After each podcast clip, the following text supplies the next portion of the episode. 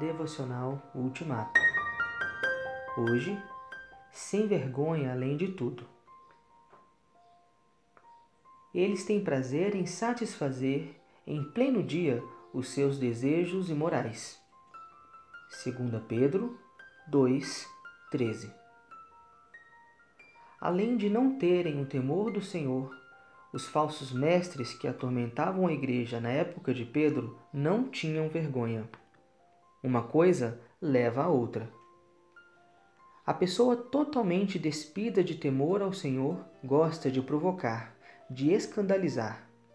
Acha que é tolice esperar o pôr do sol para cometer pecado, que é tolice esperar que todos se retirem para cometer pecado, que é tolice enterrar as coisas roubadas, uma capa babilônica, duzentas barras de prata e uma barra de ouro, debaixo de uma barraca.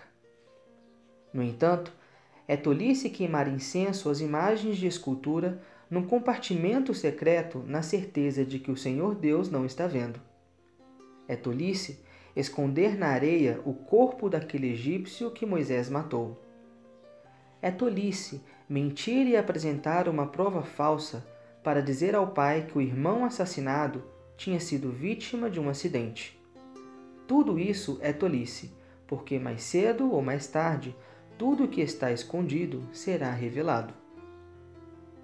Todavia, cometer pecado às escâncaras só para desafiar a Deus, para exibir valentia negativa, para assustar os justos, para encorajar outros pecadores a fazer o mesmo, não é só tolice, é um agravo.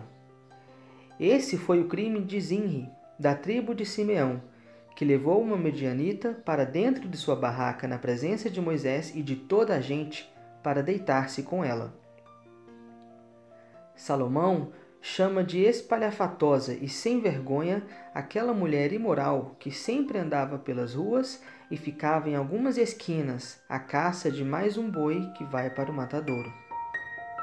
Na Nova Jerusalém, não entrará ninguém que faça coisas vergonhosas.